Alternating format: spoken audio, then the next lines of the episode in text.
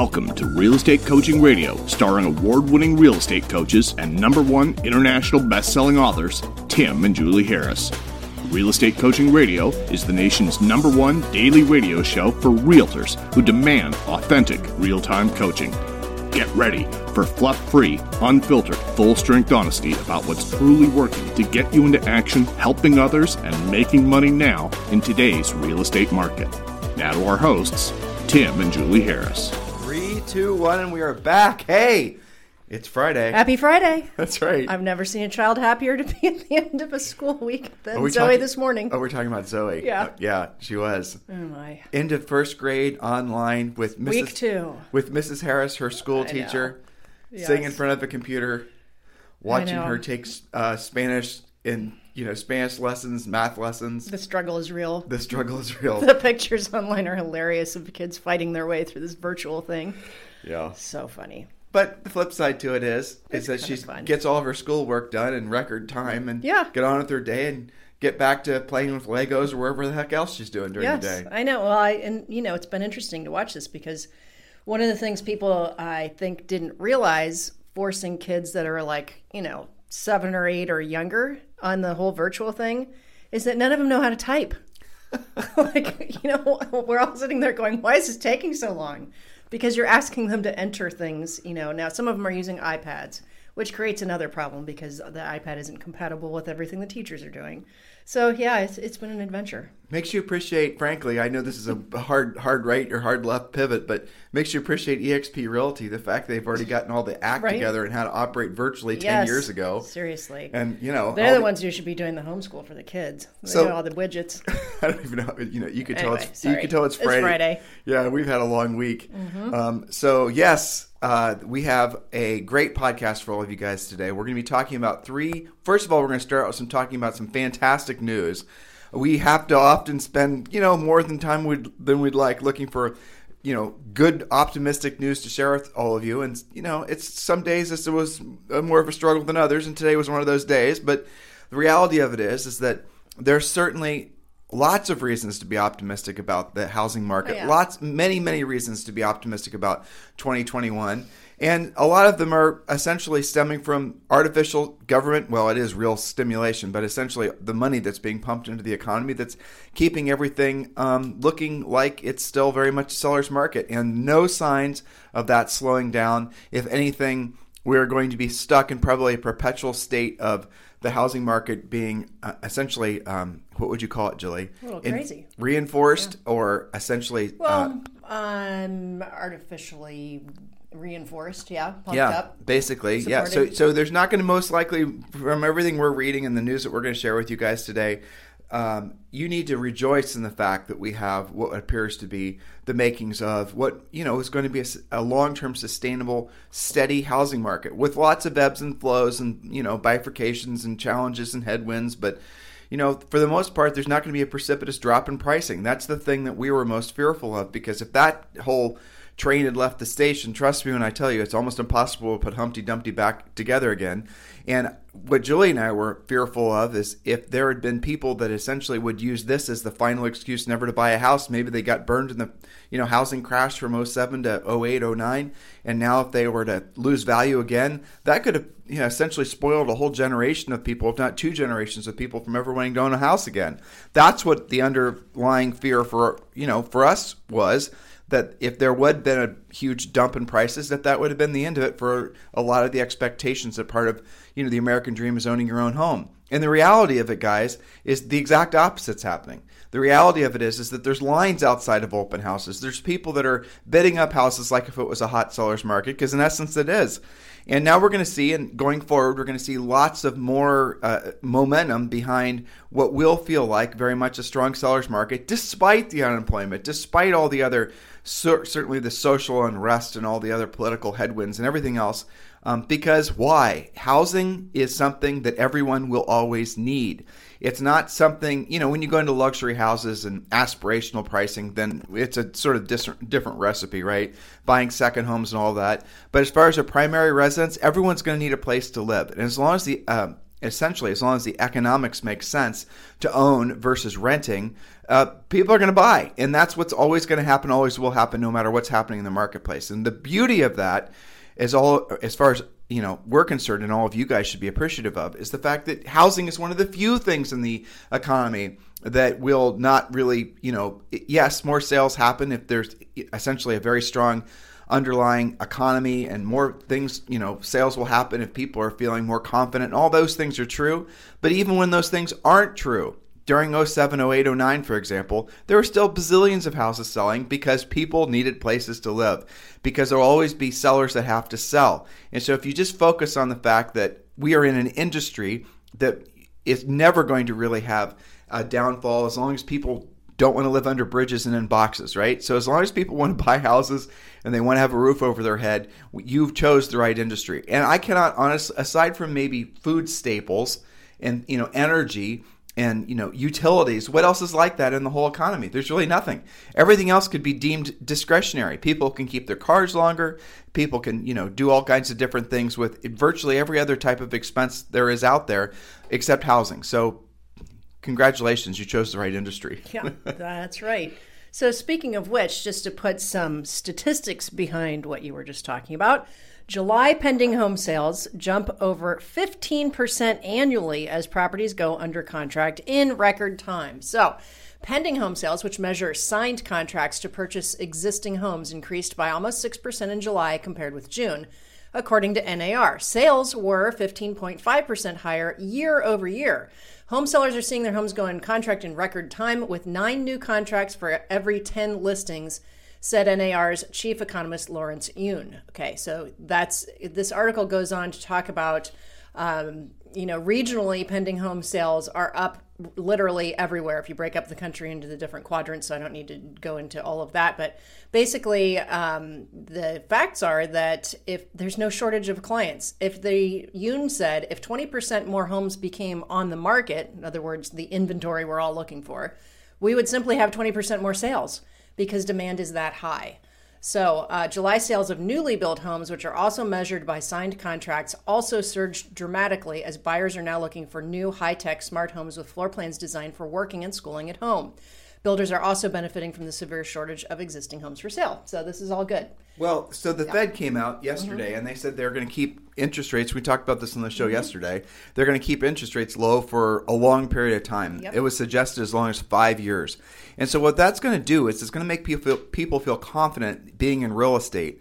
And as, or assuming that there is some sort of protracted recession, which is the reason why the Fed is already saying they're going to have a long term low interest rate policy in anticipation of a long term protracted recession. Okay. So one thing's supposed to counterbalance the other. So people are going to be looking for places to put their money. People are going to be looking for places where they can safely, securely, you know, invest in something where they'll have at least a high probability that that investment will retain its value. That's the reason people are going to continue to flock to real estate and other asset classes too.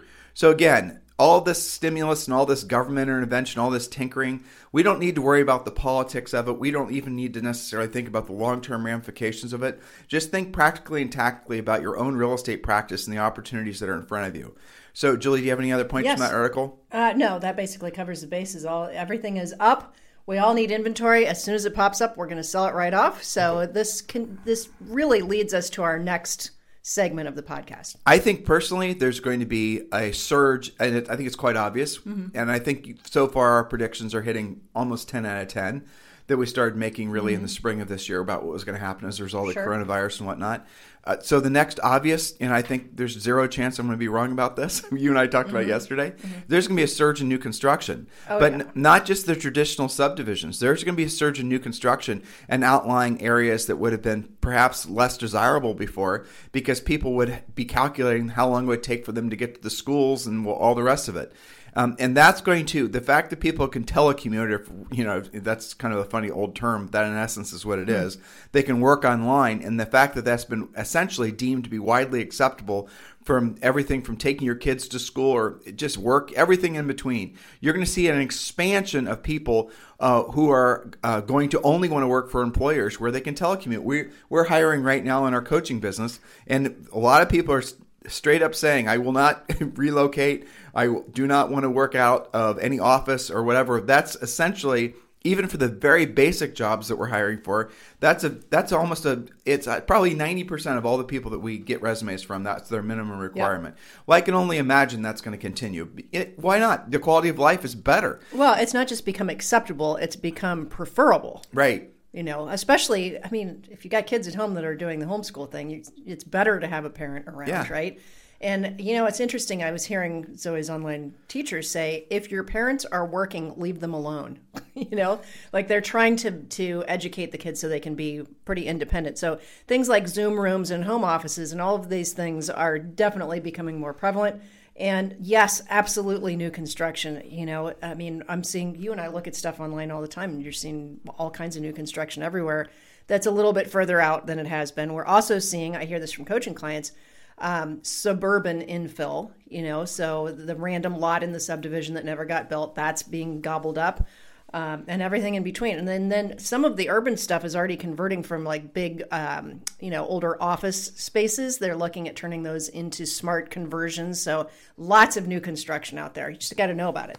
So I had a, um, and we're going to give you guys some great points that will help you know exactly how you can generate listing leads. Um, we're getting to that, and we'll get there in a second. I'm going to share with you guys a um, call I had with a really great coaching client on the West Coast. And I'll even tell you his name, Ben Salem. Longtime coaching client. He sells really expensive houses. He works with a lot of A-list actors. And some of the stories I've told you guys um, about some of the wackadoodle stuff that happens on the West Coast in real estate deals, those stories were from him over the you know the past few years.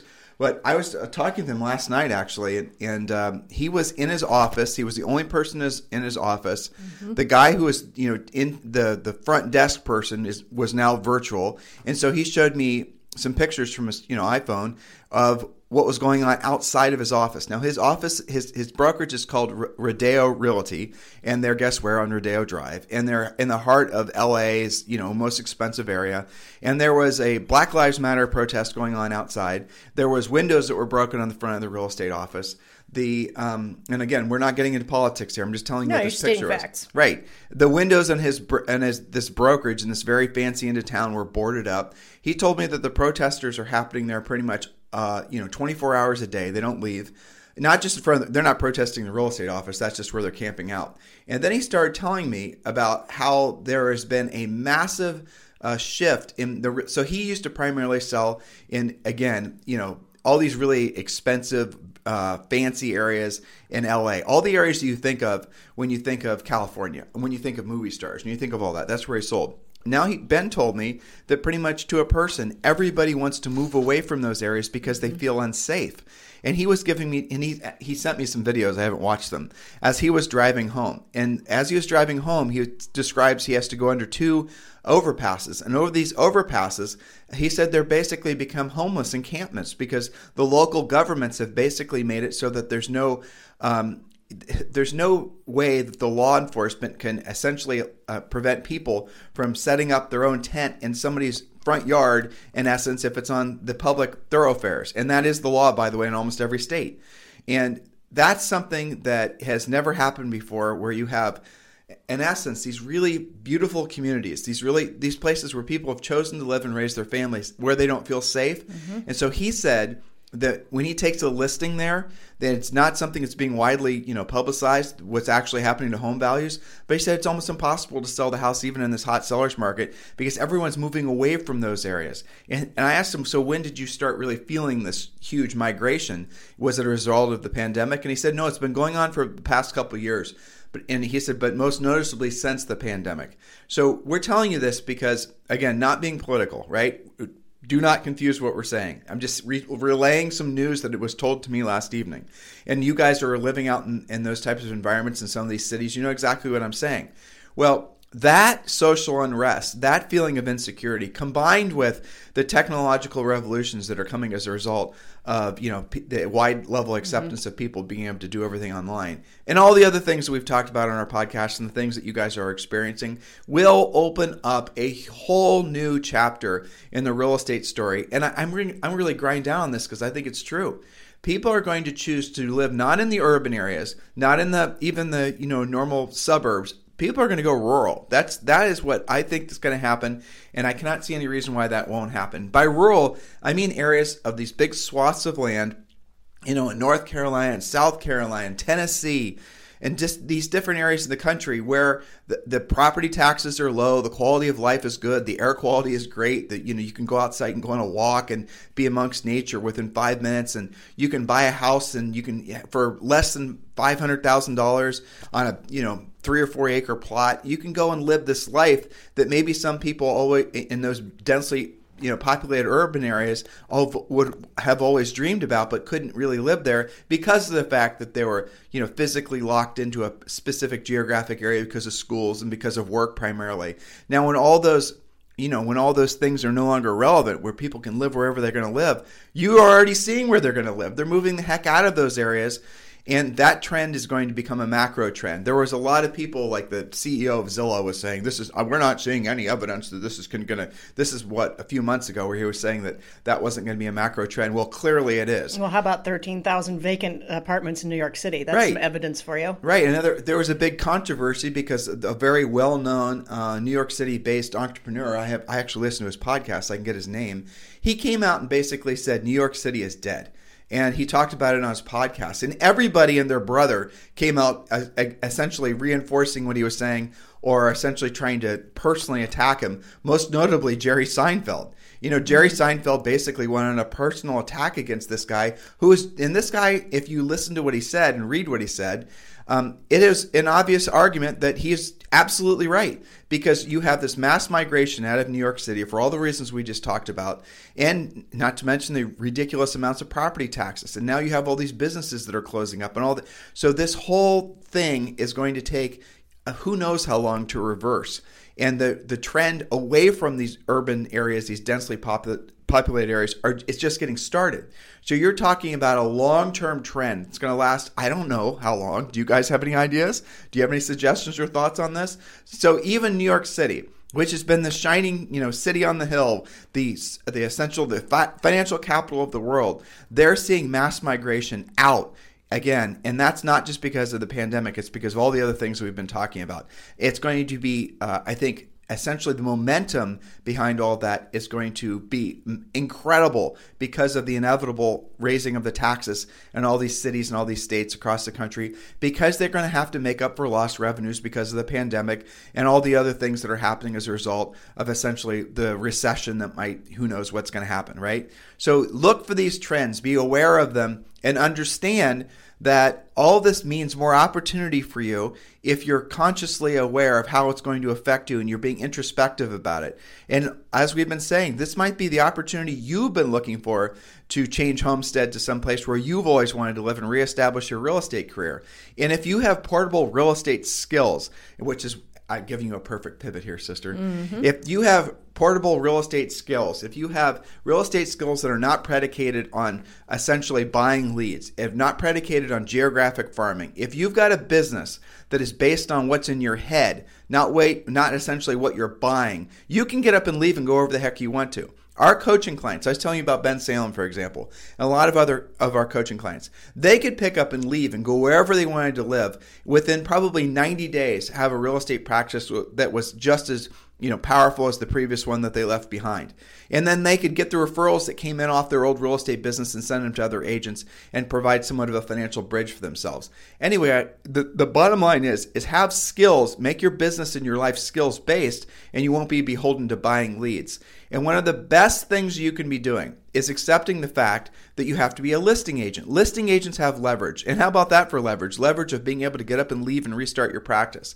And I've had, and Julie and I've had in over the years, many coaching clients that have done just what we said. And you know they'll move to away from the cold climates where the economy is a little bit rough and they'll go to some of these very affluent areas like you know down in Florida or maybe they'll go to Cal well used to go to California no one's going there anymore but maybe they'll go to you know Arizona and now what we're seeing is a lot of people moving to Colorado they're moving to these other areas where they can be in nature and okay, so again, if you are skills based, where if you can pick up the phone and you can actually generate your own business because you're proactive, you have that freedom. And that's what we want for all of you guys to at least consider for yourselves. One of the best sources of listing leads always will be and always has been expired sellers. And I'll give you the bottom line, bottom line reason why. And those of you guys who spend countless hours, time, and money trying to build complicated funnels and, in essence, buy your business, I want you to really do a gut check on all that. So you're spending all your time and money trying to uh, essentially find these supposed sellers that have their, you know, that, that want to maybe someday sell their homes. And there's all these complicated analytical formulas and schemes to go about, you know, predicting which seller in the neighborhood is going to maybe want to sell or somehow, you know, figuring out some crafty way to use some sort of call to action to get the people to raise their hands and saying, yes, give me your free reports because maybe I'm interested in selling or send me a CMA. All these tried and true gimmicks that agents have been doing forever. And there's, and some of the gimmicks work. I'm, don't misunderstand what I'm saying. But if your true motivation motivation is to generate listing leads and to essentially become a powerful listing uh, agent so you have leverage. Doesn't it just make sense to look for the sellers in your community that already have their hands up in the air right now saying, I want to sell my house?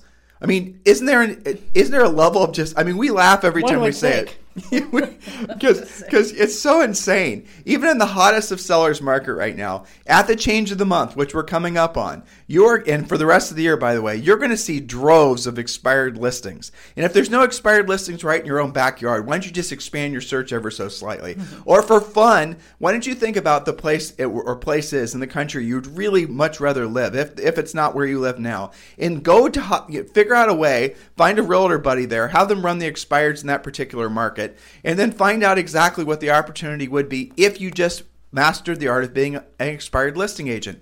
And I actually had a very interesting text exchange with somebody who, um, and I'm not going to read the whole thing, but it was actually quite humorous. He was very diligent. I'll give him credit. But the essence of what he was trying to do is he didn't realize who he was talking to, first of all.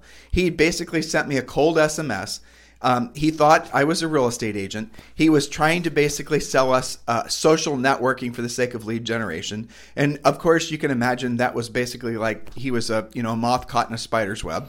And we went back and forth. And, and again, uh, to his credit, he wasn't trying to lie because when I asked him specific questions about, in essence, like does social network, does does a listing appearing on more than you know, essentially more websites, more exposure, does it make a house sell faster, sell for more money? And I baited him because the answer is no. Every every single research project that's ever been done has proven that more exposure for a listing does not in, essentially improve the outcome for the seller at all. Does that surprise you guys listening? Well, it shouldn't because that stuff's all just a gimmick. And then we talked, you know, he didn't try to lie and say it did. He didn't actually answer my question to his credit. And then there were some other examples too where, you know, we were talking about lead generation. The specific thing was I asked him why. Remember, I was just an agent who was trying to sell social networking assistance to. I asked him specifically why I would want to do social networking. What was the point of it? And he said, so that when people do a search on me, they can read my story. That was his line. And I've heard that before from yeah. a lot of these other social mm-hmm. networking gurus. To which I said, why would anyone care about my story this is really what I said. I said at the end of the day, aren't they just going to be interested in whether or not I can actually get the job done of selling their home or helping them buy a home? Isn't that really what they're going to be focused on? And even then, why would I even want to bother worrying about finding people that are searching online? Why wouldn't I just go right directly to the people that have their hands in the air right now saying, Yes, I want to sell my house? Do you guys understand the insanity of what we're trying to explain to you? You guys spend countless hours and billions, and I mean that with a B, dollars per year looking for ways to craftily find people to somehow magically want to do business with you and you're hoping and praying that one day you're going to become a listing agent. Where Julie and I are telling you how to be listing agents now, telling you where to find the listing leads, sellers that have their hands in the air right now that say, "Yes, yes, I want to sell my house." We're telling you exactly what to say, exactly how to say it, and yet, how many of you guys listening right now are saying, "You know what? I'm just going to go run a Facebook ad." I mean, the whole thing, the fact that you guys have been suckered into believing yeah. that that's how you build a business, it's you have to laugh at yourselves. You really do. Hey, there's a reason reason why 85% of all realtors fail within 18 months or less is because they never, frankly, stumble across the truth about the fact that if you want ever increasing levels of success in your real estate business, you have to master the art of doing what you don't want to do when you don't want to do it at the highest level. That's what we teach you to do. We're not going to lie to you. We're not going to, you know, we're not going to essentially tell you what you want to hear. We're going to tell you the truth, and you're just going to have to decide whether you want to accept it or not. And most of you do. And then I think, especially in a changing market like this, you're going to realize that maybe all those gimmicky things were exactly what we thought they were and what we told you they were. And now you're finally ready to take your business seriously. That's what we want, how you need to shift your mindset because on the other side of that is truly freedom, is the ability for you to start accumulating wealth. It's you no longer having to be beholden to, oh, I need to be part of somebody's team, or oh, I need to buy leads, I need to work on my marketing, I need to tell my story, which I love. I need to worry about Facebook marketing, I need to worry about learning how to make videos. No, you just need to learn how to pick up the phone and proactively lead generate, call, you know, the sellers who have their hands in the air right now. There's 15 to 20 viable sources of sellers that are all within one degree of a, or another of being incredibly motivated to sell their houses. Why don't you just go after them? Why don't you set all this other stuff aside for the 85% of the agents that won't be in the business in 18 months? Doesn't this make sense, Julie? Totally makes sense. So, on that note, would you like to talk briefly about our, one of our favorite spokes? One of our, our favorite, favorite spoke. Yeah. If we were to get back into real estate, Julie, if we were to, if that were to be our living, Yeah. and people ask this First occasionally, like you know, it's always hilarious when people ask us that. Yeah. They think we're going to say something different. Okay, so Tim, tell me, what's the deal? If you and Julie were to really get back in real estate, Yeah. what would you guys do? I mean, what the hell do they think I'm going to say? Julie and I would start cranking out the TikTok videos like you've never seen before. I mean, do they God really think we're going to say that? Isn't no, that funny? Horrible. No.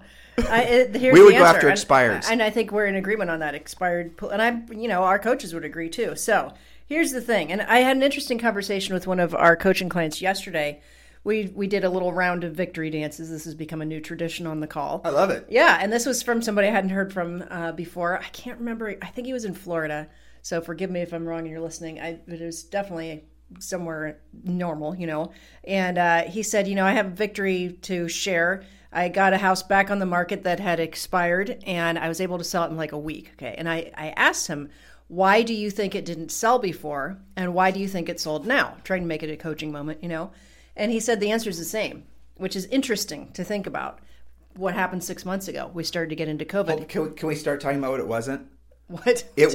wasn't. No, it wasn't. It wasn't because there wasn't enough marketing on it. No. It wasn't because the home brochure wasn't fancy enough. No. It wasn't because there wasn't a virtual brochure. It wasn't because there wasn't enough Yeah. of all the things that you guys are being lied into believing is required to sell a property. It was. It was. Well, he said the answer is the same. COVID, because it, it didn't sell because of COVID, because it was overpriced. There weren't that many showings Overpriced. when when they put it on the market. And he said, and now six months later, that's it expired. It was a six month that had some trouble, and you know they had some showing lockdown in, you know, and overpriced. He got a better price, and guess who bought it? People moving out of the city, competing offers. Both of them wanted something semi-rural. And so he said, "Isn't it interesting that something that you know slowed it down before was the same reason that somebody bought it?" And that's what we're seeing. Six months ago, a lot of these expireds were ones that you know were launched. Nothing really happened. Nobody did anything about it. They didn't reduce the price. They didn't, you know, do what they're supposed to do. So I made a list of why we love expireds. Here's the fascinating trend, though, Yeah. that you need to take, everyone needs to think about. Because the markets change so quick, because these macro trends are definitely picking up momentum, a place that would, uh, like normally when a listing doesn't expire, you immediately, or when it doesn't sell and it expired, you immediately go after price, condition, location. Right. And here's here basically is the way of thinking of it. And this is also one of the you know it's a condensed version of one of our scripts. Mr. Seller, when you're when you're when the market is essentially telling us what the market's saying about your property, it always comes back down to you know three distinct possibilities. And so I have some questions for you, Mr. Seller. Help me work through this. You know, some version of that, Mr. Seller. So far, we've had the house for sale for 30 days. You know, we've had five showings. And for the most part, no one really has anything bad to say about the location, which is good because we can't change the location, right? We can't pick up the house and move it across the street, or we can't obviously make it face west where it's now facing east and all the rest of it. So the location is not on a busy road, not a lot of bad feedback on the location. Really, for the most part, location is as good as it needs to be. So that's fantastic because that's the one thing we really can't change. Now, Mr. Seller, as far as condition, We've had a couple comments on that, but for the most part, you're not planning on adding a, you know, another bedroom or remodeling the kitchen or doing anything radical to the property, right? You're not planning on doing Nope, anything like that. Absolutely not. What you see is what you get. So, Mr. Seller, the only thing we can really have any positive influence on so that we position the house on the market correctly so it reflects the expectations of the buyer, notice how I didn't say price change, would be essentially repositioning the house in the market again so that it does correctly reflect the expectations of the marketplace. And so, Mr. Seller, and then you lead into basically repositioning it, and usually that's going to result in a 10% price change. Again, that's a condensed version of our scripts you get as one of our coaching clients. These are all things that you learn, and once you learn how to say them, until you learn how to say them, until you've memorized them, you can have the script in front of you and just read it. It's perfectly fine. That's the way the professionals act. They follow, you know, scripts that are, you know, proven to, you know, generate a positive outcome for the seller and for themselves. That's called being professional. But in this market, here's a little weird thing that happens is the house could have very well been overpriced because of the things that Julie said. The buyer demand wasn't there because of COVID. But now the market condition has changed in such a way that the house is no longer overpriced. And matter of fact, the former expiring price might be the correct price now or might actually be lower than what the house is worth now, which is completely counterintuitive, but it's true. Yeah. Now, here's a, here's a little mind, you know, mess for you guys to sort through. Sometimes you can have, and we had this happen when Julie and I sold yet, real estate. Yes, that's right. Julie and I, are, I think what we're the only real estate coaches. We're only, the only big name real estate coaches that actually sold real estate. I believe that's the other true. big name real estate coaches that you guys are comparing us to never sold real estate. That's the reason they talk about social networking and such because they don't have a skills based approach like we do because they don't have the skills because they never sold real estate. Put these pieces together, listeners. Okay. In a marketplace, do what do you want? Somebody that basically can, you know, uh, be a skills based and show you how to make money, show you how to actually solve people's problems, or going to just essentially be an idea bazaar to give you more gimmicks. Guys, I want to be as direct as I can without crossing the line with you emotionally because it's critical that you listen. Otherwise, chances are there's an 85% chance that you're going to fail with, you know, in real estate. And so where's my what am I supposed to do here? Am I supposed to just hold myself back? Am I supposed to basically tell you what what you want to hear? No, I'm going to tell you the truth and with that truth you do whatever you want to with that information. So, here's the thing that happens. When a listing expires, traditionally it's because of price, condition or location. Now, if a listing expires now in this marketplace, it could actually be underpriced. And why would a listing expire the, uh, even if it was priced correctly? Tim, that doesn't make sense. Because here's why. Statistically, after a house has been for sale for about maybe two weeks a, or, or to a, a month, the market starts passing it over. It's like spoiled milk. You just think of your own behavior. And this is, by the way, also one of the things that we teach you in the listing process. When a seller is trying to wrestle with you about pricing correctly.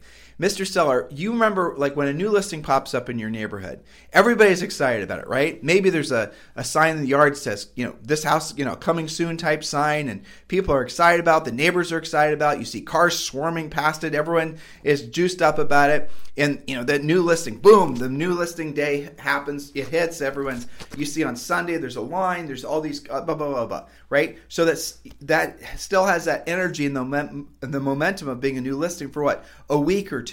And then what starts to happen? You say, well, the house must be in contract. Maybe the agent just didn't change the sign from, you know, active to pending. Okay, then a month passes, the house is still for sale. And then what happens? People start ignoring it. People just they don't even see it anymore. They don't think about it anymore. Then a little while longer what happens is that the whole complete marketplace starts to make up a story why the house didn't sell. Starts subconsciously and then it becomes, "Oh, I heard that house has a fill in the blank problem. That house didn't sell." And agents won't show a listing that's been for sale for a while because they themselves have biases against older inventory because they themselves will assume that the market passed it up. It must have some sort of problem. Uh, and that must be the reason why it hadn't sold and so they're not even going to bother trying to sell it and for them and also they're not they're going to talk their buyers out of wanting to see it for the same exact reasons especially in the era of covid where it's real hard to get showings in the first place right so that's what happens the longer a listing stays in the market it likes milk it becomes spoiled. Now here's the crazy part. You, that listing expires. It you know essentially is off the market for maybe a week maybe a day or two maybe a month doesn't matter. And then it comes back for sale. New pictures new description new mls maybe even the same price or a slightly higher price. Then it sells the same day. Why did that happen because essentially the listing was seen again as a new listing and everyone was geeked up and excited about it again. Everyone online, all the agents, the buyers who had biases against that property, and the agents that those buyers were working with, they've already passed through the market. They've already bought their houses. They're out of the market. You know, those agents who were working with those buyers who were, you know, had made up a story about that house, they're gone. They've closed on something or decided to stay tenants or started to, decided to stay in their old houses. So now you're dealing with a new group of buyers that come into the marketplace, and that to them is a new house. It's new inventory and it sells as if it were the hottest thing, you know, since sliced bread.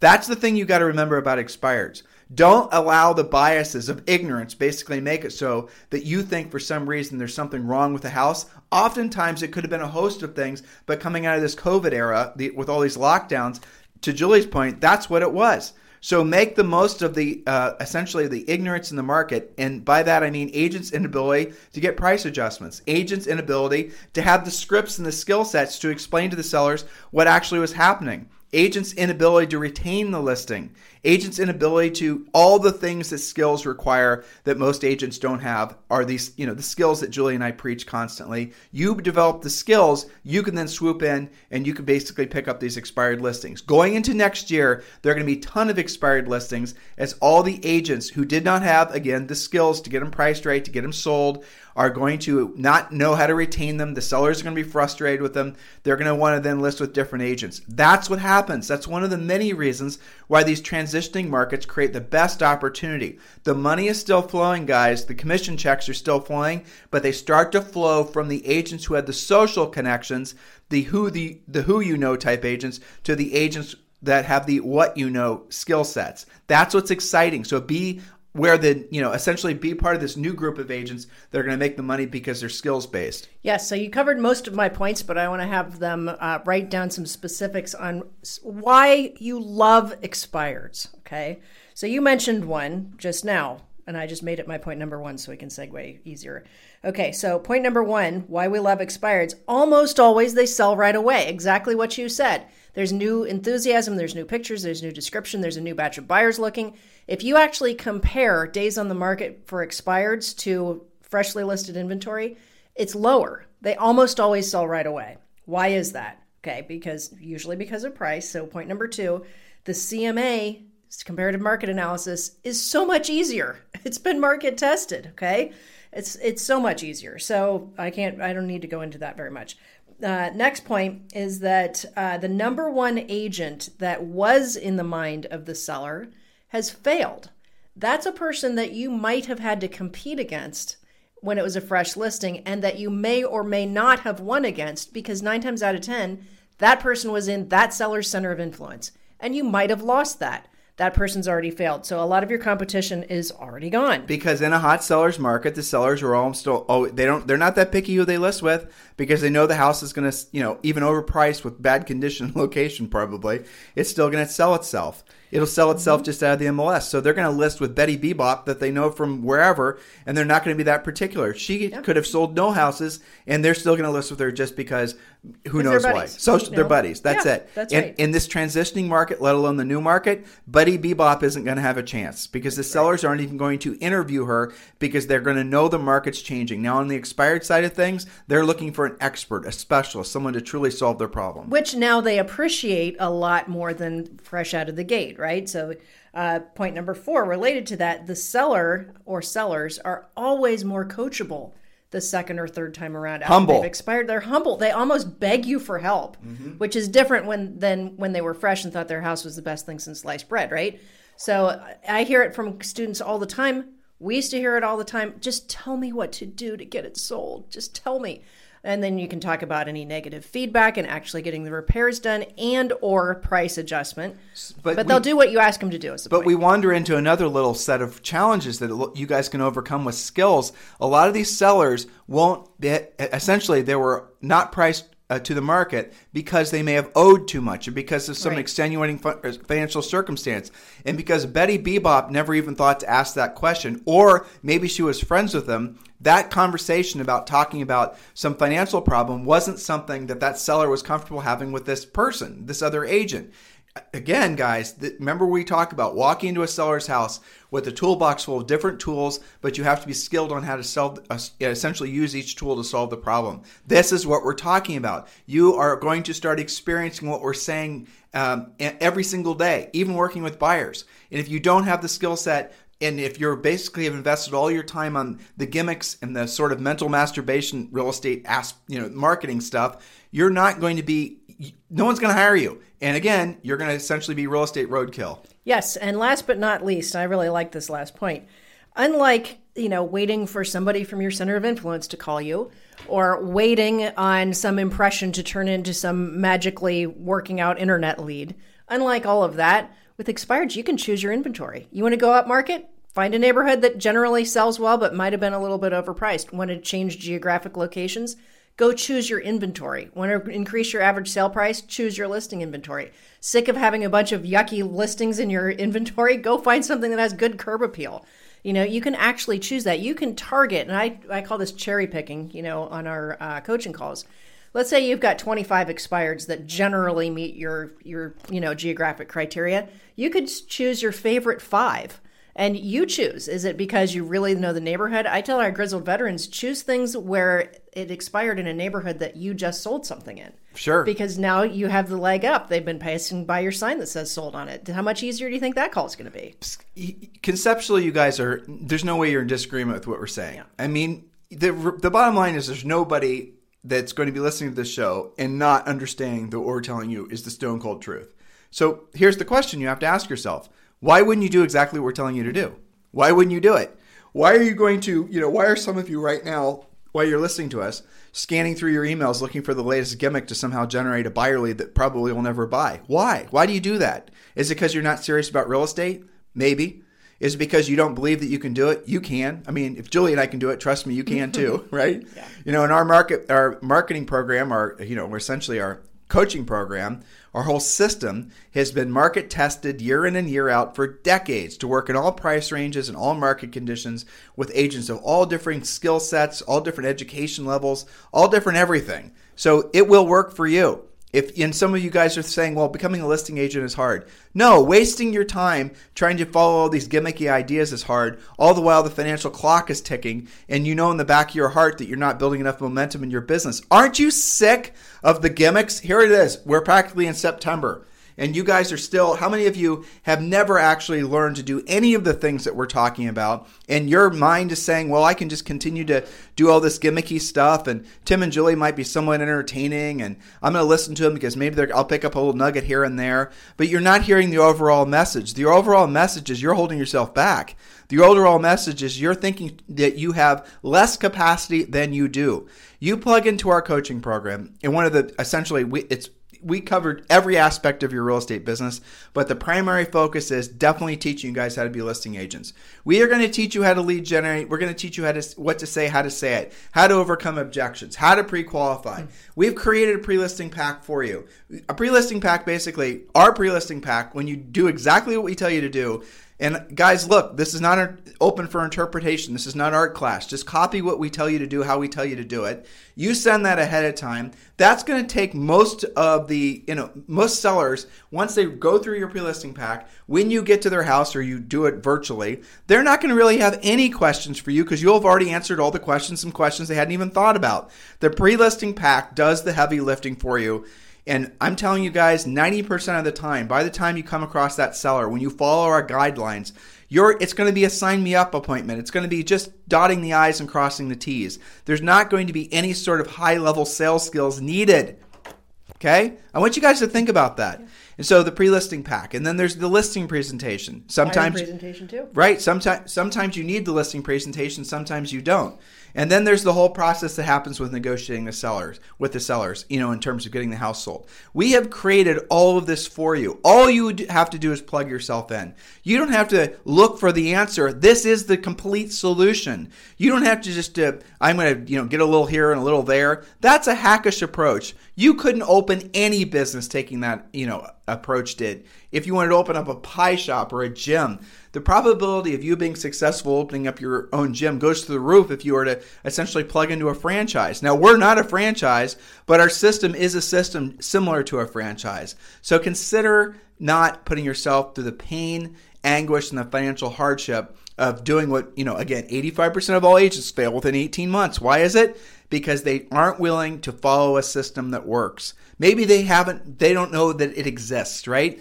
I mean, in their defense, maybe they've never come across us like you guys have. Maybe they haven't read our book. Maybe they aren't coaching clients. Maybe they never really, you guys get the point? So, in their defense, had they stumbled across us, they probably would have not been one of the 85% that fail. So, I'm strongly encouraging all of you. And, and look, guys, I apologize. I mean, especially Julie. She was way too rude today on the podcast.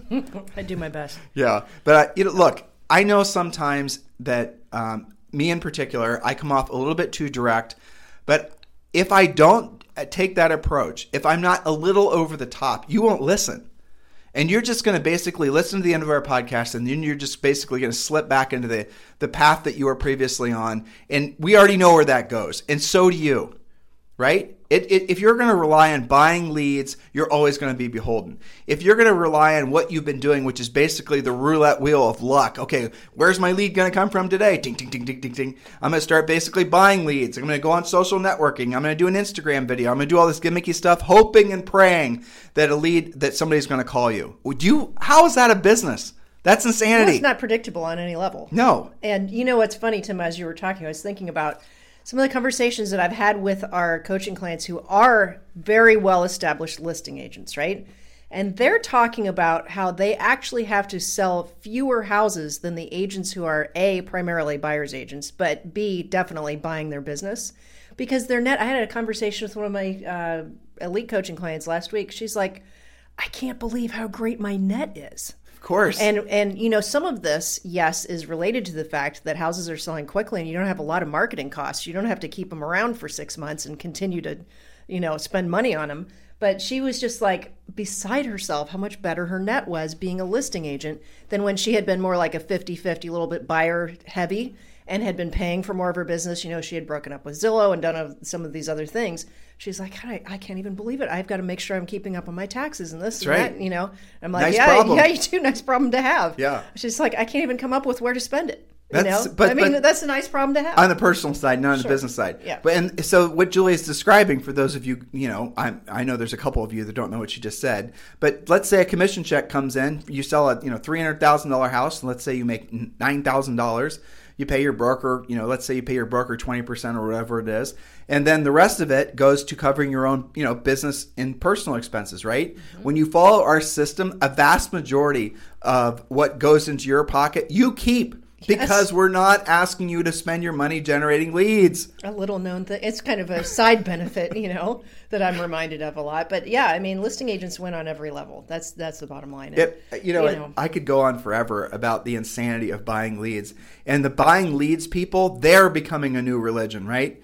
They're the ones that are basically trying to stomp out our message. You don't have to buy leads because a lot of these buying leads guys, they don't know how actually to proactively lead generate themselves. The only thing they know how to do is buy leads. And now they're trying to sell other people into the belief that they have to buy leads. It's the passing on of a, you know, the stupidity virus, basically. Yeah. I mean, again, I know I'm being overly direct. I'm trying to make you guys laugh. But in the interim, please take it seriously. Please consider what you want your future to be like. There is a place for marketing. There is a place for teams. There are places, you know, it does make sense in some cases to think about, you know, branding, whatever that means. All these other types of places, there are things for that, but they're not the pointy end of your business. The pointy end of your business has to be skills based and has to be predicated on proactive lead generation. Otherwise, how else are you going to consistently generate business, consistently make income? And what you'll discover as you learn how to master the art of being a proactive lead generator, you're not ever going to fall prey to any of the gimmicks because you won't need to for the reasons that Julie just stated with that coaching client example. So, guys, listen, you can listen to our thousands of past podcasts on everywhere, including, by the way, uh, Amazon on Audible, which is fantastic, Spotify, iTunes, Stitcher. It's on about 20 different platforms now. We are ha- we have listeners in over 50 countries, which is an incredible honor for all of us. Um, and wake up to the reality that you have made the right move having a real estate license. You have made the right move being in real estate right now. You have made the right move listening to this podcast. Now it's all up to you to take the right actions to essentially get the benefit of the past version of yourself that was smart enough to have done those three things. Now move forward, guys. If there's anything we can ever do for you, 512 758 0206. That is my text. Text me with show ideas. Text me with questions, comments, concerns, anything that we can do be of service to you. And remember, guys, Julie and I are always interested in talking with you about joining our EXP Realty team. If that's something that is interest to you, and most of you have EXP on your radar, let's talk about it. Let's see if we're a good fit for Julie and I to be your sponsors in EXP. So text us directly at 512 758 0206. In the meantime, you guys have a fantastic day. We'll talk with you on the show on Sunday.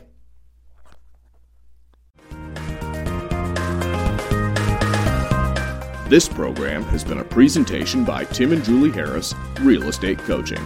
For more information on our real estate coaching and training programs, visit our website at timandjulieharris.com. Remember to tune in weekdays at noon for upcoming shows. And until next time, thank you for listening to Real Estate Coaching Radio with Tim and Julie Harris. This podcast is a part of the C Suite Radio Network. For more top business podcasts, visit c-suiteradio.com.